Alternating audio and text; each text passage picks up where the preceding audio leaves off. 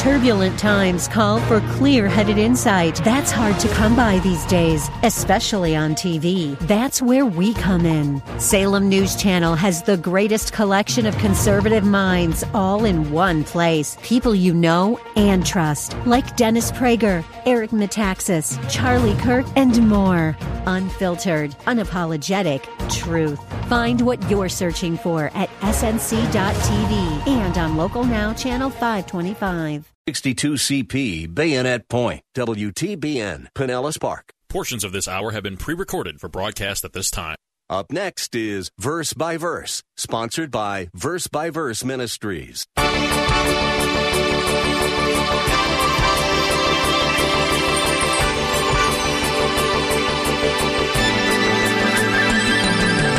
But there's something else, and that is not only the contents of the gospel, but the call. The call of the gospel, the call of the message of reconciliation. And he tells us this in verse 20. There's content, but then what do you do with this content? You call people to Christ. Verse 20. Therefore, we are ambassadors for Christ. I mean, the therefore means in light of all of this, in light of the gospel message, here's what we do. We are ambassadors for Christ, as though God were making an appeal through us. We beg you, on behalf of Christ, be reconciled to God. This is a tremendous verse because it tells us that while the death of Christ provides the way for people to be reconciled, nobody actually experiences reconciliation and salvation unless they personally respond to the message with repentance and faith. In his book titled You Are God's Plan A and There Is No Plan B, Dwight Robertson said, "It is time to take a closer look at what God says in His Word about the nature of ministry and who's called and qualified to do it. Jesus chose the ordinary. He validated the weak. He called the imperfect. He sought the humble of heart. And He gave them all a significant role to play." Welcome to Verse by Verse. Pastor Steve Kreloff is our teacher for these daily radio Bible classes. He's the teaching pastor at Lakeside Community Chapel in Clearwater, Florida. Over the past few days, we've been taking a close look at what God said in His Word about our role in God's plan of redemption. And we're seeing that Robertson isn't the only one who made that claim. Paul said in Romans 10, "How then will they call on Him in whom they have not believed? How will they believe in Him whom they have not heard? And how will they hear without a preacher? How will they preach unless they are sent? Just as it is written, how beautiful are the feet of those who bring good news of good things." Who's God counting on to bring people good news of good things? That's right, you and me. In our last program, Pastor Steve began giving us some help on how to clearly communicate that good news. He talked about the need to be clear that we are all sinners and then went on to point out that God's holiness cannot tolerate sin. Let's pick up there in our study of 2 Corinthians chapter 5. Here's Pastor Steve. Now, why don't people, let me just stop here and raise this issue. Why don't more people know about God's holiness? One reason is because we're not evangelizing today, telling them about God's holiness. We tell them about all other kinds of things, but not about God's holiness. In fact, very few tracts, little booklets you hand to people, and this is a good assignment for you. When you read a tract the next time, before you give it to somebody, read and see if you can find the tract other than God's gift to you.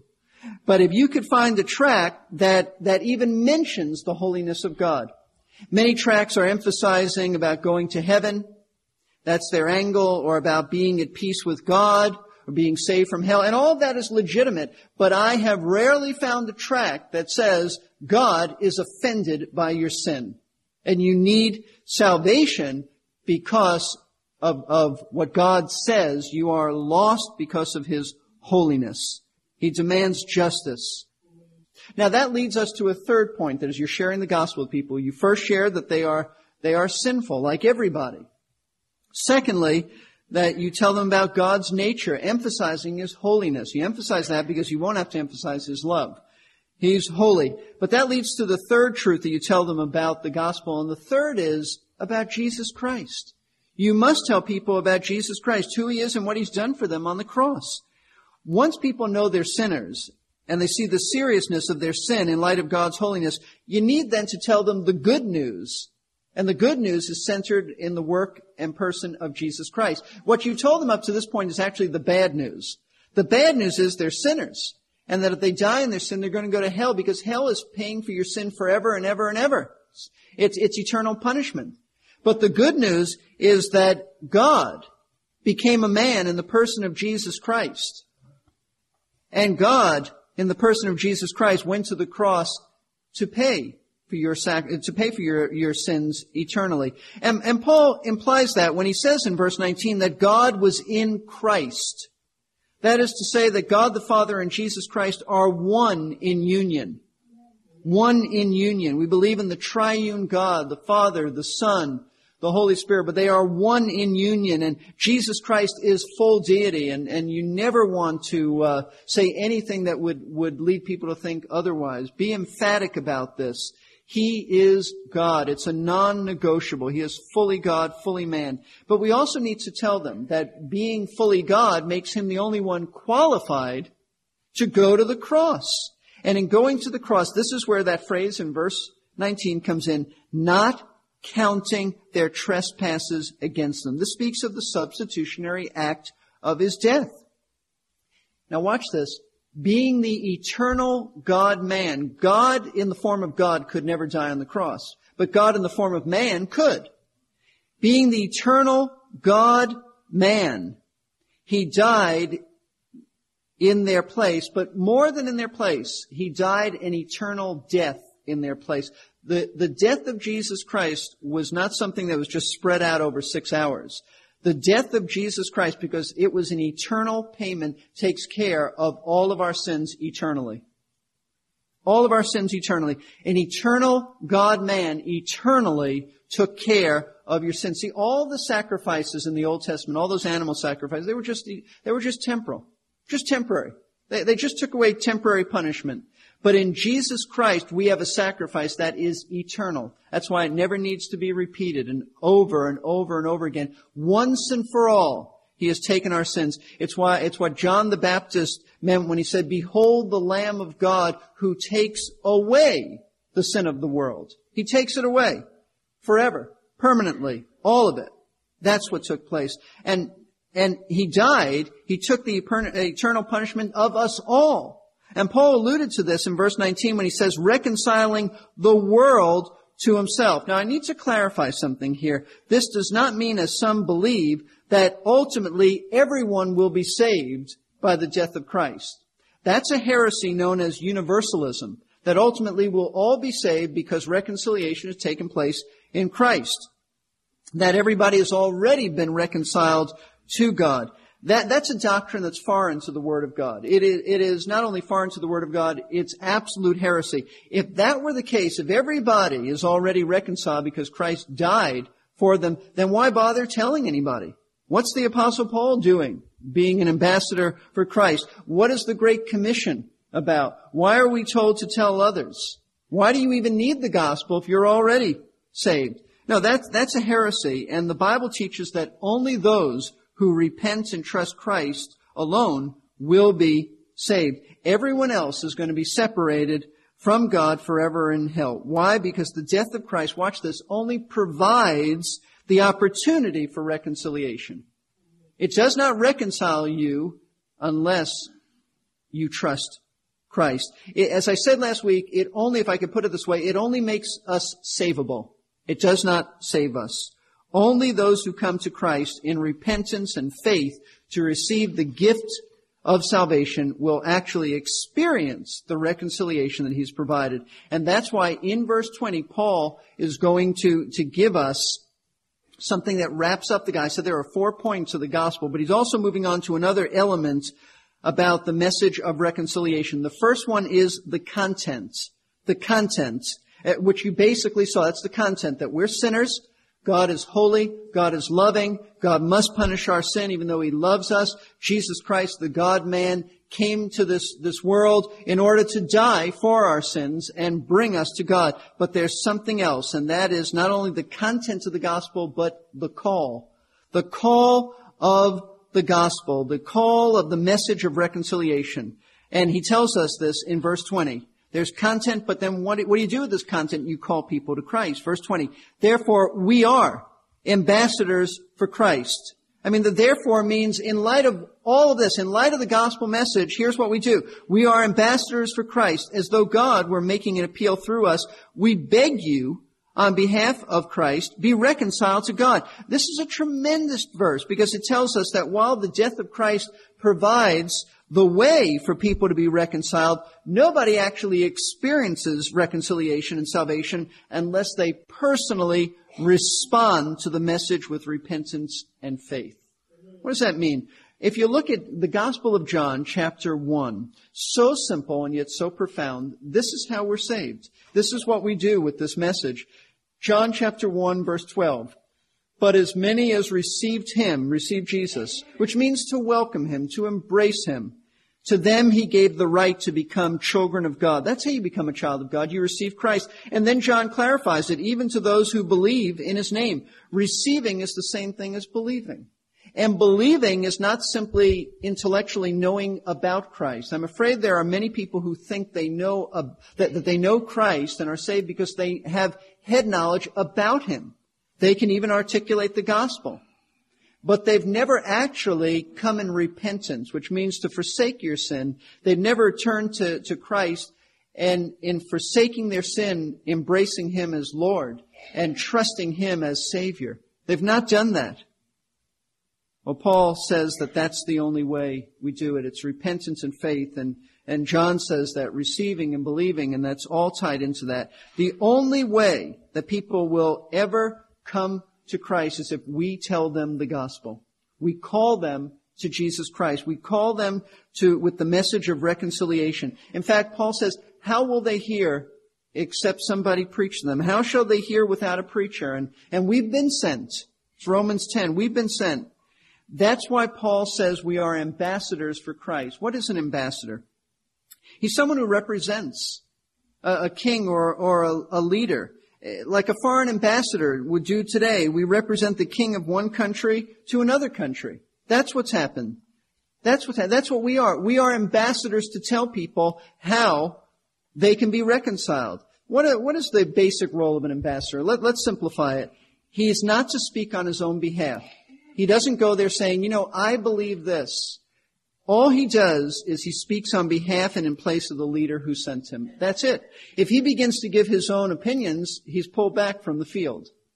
An ambassador is one who only speaks what he's been told to say. In other words, he is the voice of an ambassador in a very real sense is the voice of his king that sent him. That's exactly what Paul is saying. That's why Paul says that in his role, and it's our role too, as ambassador of Jesus, God, notice verse 20, is making an appeal through us. God is speaking through us. We beg you on behalf of Christ, be reconciled to God. What a great truth. What an incredible statement. Paul means that every time you and I share this gospel, this message of reconciliation to unbelievers, God speaks to them. Every time we share the gospel, God speaks to them. And what does God say? What is he saying? He lovingly pleads with them to come to Christ for reconciliation. That's what Paul is saying. Jesus is in heaven. He's left us here as his ambassadors into this foreign world as we are aliens in a lost world. And our role is to tell them about how to be reconciled to God. And every time we do this, Paul says God is speaking through us, actually urging people, if you will, begging people, pleading with people to come to Christ. See, what this reveals is that you haven't really explained the full message of the gospel until you tell someone how to be reconciled to Christ. So when you finish sharing about Christ's death for them and telling them that they have to receive Christ only by faith and faith alone, then you simply ask them, would you like to trust Christ? I invite you to come to Jesus. Is there any reason why you wouldn't be interested in this? We actually give an invitation. That's right. That's right. We actually invite people. We ask people to trust Christ for salvation. See, you must tell them that they're sinners. You must tell them that God is holy and must punish their sin. You must tell them that Christ has already paid for their sins and provided a way to be reconciled to God. But then, having said all that, you must tell them that the only way to experience reconciliation with God is to repent of being a rebel and come and trust him for salvation. God has only provided the means of reconciliation, it must be appropriated. And it's appropriated by faith and faith alone. Now, this is very important to understand. I want you to hear me. There are some believers who come under the label of hyper-Calvinist. Now, a Calvinist is one, I would consider myself a Calvinist, but not a hyper-Calvinist. A Calvinist is one who believes what we preached on last Sunday morning. Can you remember that? What we preached on is that God in eternity past chose some in Christ to be saved.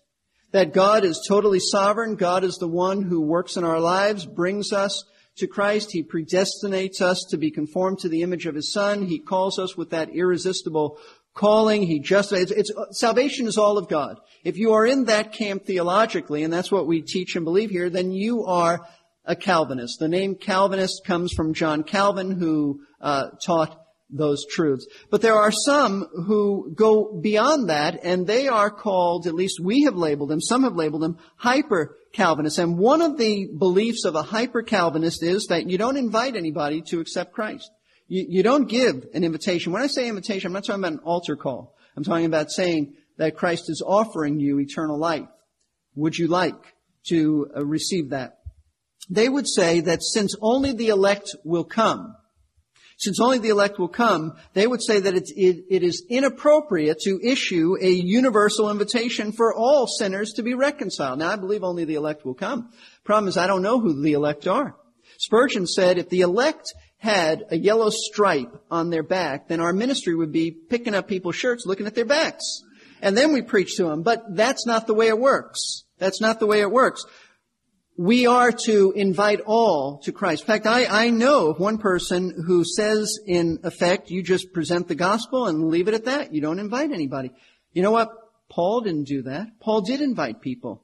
Paul said right here that his role as an ambassador is to call people to be reconciled to God. And by the way, I might just add, when he is saying this in verse 20, he is not appealing to the Corinthians, I don't believe, to be saved. They're already saved. This is a church of believers. What he is saying is, and if I'm not mistaken, I believe in the Greek language, and Bruce can check me out on this, I believe the word you, when he says, we beg you on behalf of Christ be reconciled to God, I believe the word you is not there. We beg on behalf of Christ be reconciled to God, even if it is there. That the point is this, he is not giving an invitation to the Corinthians. He is saying that when we share the gospel, this is our role. We tell people be reconciled. This is our message. So Paul certainly did that. Paul didn't say that you only preach the gospel and just leave it at that. If people want to come to Christ, they will. That is not taught in the Bible. Jesus said, come unto me, all you who are weary and heavy laden, and I'll give you rest. That's an open invitation. Jesus said to the whole city of Jerusalem, he wept over the city of Jerusalem. He said, how often I have longed for you to come to me. And many of those people were lost. Many of those people died in their sins, and yet Jesus was concerned and essentially invited the whole city. So, folks, this is why the Apostle Paul was so criticized and accused of being a religious fanatic, because of his evangelistic work. Is evangelism your priority? Is it your priority? Do you have this same obsession to share the gospel? Though people may look at you as sort of bizarre, they'll criticize you. They'll say you're irrational. This is all that you think about. This is where Paul was. This is what we're supposed to do. We're supposed to share the gospel with people. When we gather on Sunday mornings, we gather to be taught as God's people. But when we scatter to evangelize. That's why our morning and evening service, when we teach the Bible, are not primarily evangelistic. God's people come to be fed, and we scatter to evangelize the lost. But evangelism, when you go out of here, is a priority. This is what we're about. If we don't share the gospel, there's basically no reason for us to not just, be taken to heaven right away. That's why we're here on this earth, to share with others about Jesus Christ. This is your role. This is my role as ambassadors for Christ. And I realize that it is easy to be intimidated. It is difficult at times to share our faith with the ridicule and all of that, and sometimes we're embarrassed. But let me put it to you this way, so maybe you'll get a different perspective on it. Begin to see yourself as an ambassador for Jesus Christ. That when you speak to people, It is not only an honor and a privilege for you to represent the King of Kings, but it is an honor and a privilege that those people you're speaking to actually have an ambassador for the King of all kings speaking to them. You are going in his place and inviting them to come to Christ. It is not your message. It is not your opinion. Just be faithful to the word. Tell them the simple gospel. They're sinners. God loves them, but he's holy and must punish their sin. Jesus Christ is God and died in their place, and they are invited to come in repentance and faith and trust him. That's the gospel. That's the gospel. Now, if you don't know Christ as your reconciler, if you don't know him as your Lord and Savior and reconciler, then understand that you can come to him today. He has provided a way for you to be saved from your sins, from eternal damnation, and be reconciled to God. It is through Christ and him alone. The Bible says, whosoever shall call upon the name of the Lord shall be saved. If we can be of any help to you in giving you guidance on that, we're here. One of our elders will be right up here at the front when we close the service. If you'd like to speak to him, you are more than welcome to do that. Let's bow for prayer. Father, we thank you for the richness of this passage of Scripture. How marvelous, Lord.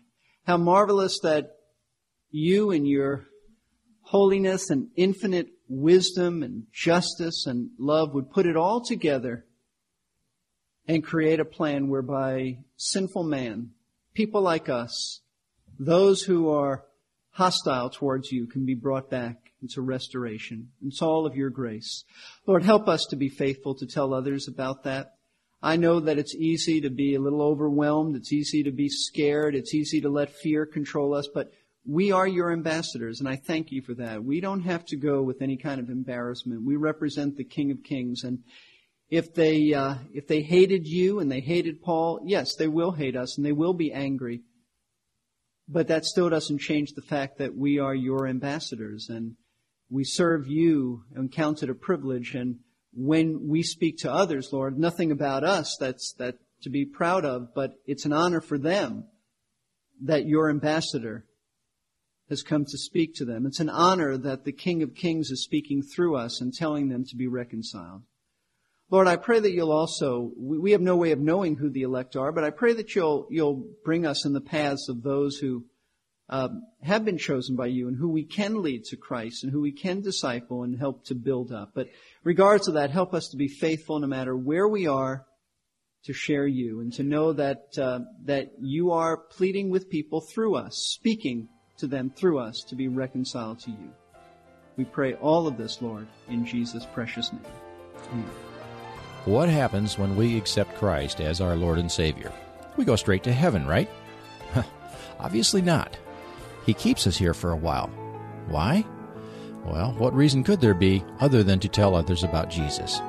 If the gospel is really true, then there's no reason for us to linger here after salvation other than to point other people to the cross. You've been listening to Verse by Verse with Pastor Steve Kreloff, the teaching pastor at Lakeside Community Chapel in Clearwater, Florida. If you're in Clearwater on a Sunday and looking for a church to attend, we hope you'll feel welcome to pay us a visit. I'm sure you'll find a warm welcome and solid biblical teaching. The address is 1893 Sunset Point Road in Clearwater. Find out more at lakesidechapel.com. Verse by Verse is a listener-supported ministry of Lakeside Chapel. That means we depend in part on the prayers and gifts of people like you to help us keep producing and airing these programs. Visit our website, versebyverseradio.org. You'll find giving information on the giving page. You can even give securely online if you choose. Another thing you'll find on our website is a downloadable or streamable copy of today's program, along with hundreds of previous broadcasts. Click the Message Archive tab to see what's available. That's versebyverseradio.org. We also offer free CDs with Pastor Steve's entire message on one disc. Call 727-239-0306 to ask for your copy. That's 727-239-0306. Ask for Message 629, The Ministry of Reconciliation, Part 2. One more special offer before we go, and it's for our blind listeners. If you have a digital talking book player from the Library Service for the Blind and you want a free audio Bible for your digital player, call 800-838-5924 or visit www.blindbibles.com. I'm Jerry Peterson. For Pastor Steve Kreloff and the others here at Verse by Verse, thanks for listening. We hope you can be here for the next Bible lesson. And before we say goodbye, let me ask you a question to think about in the meantime. Does knowing Jesus died for me give me eternal life? Well, the answer, as you probably know, is no. Knowledge of his death is not enough. It's like if someone wrote me a check for $100. That check does no good until I accept it. I hope you can be here next time as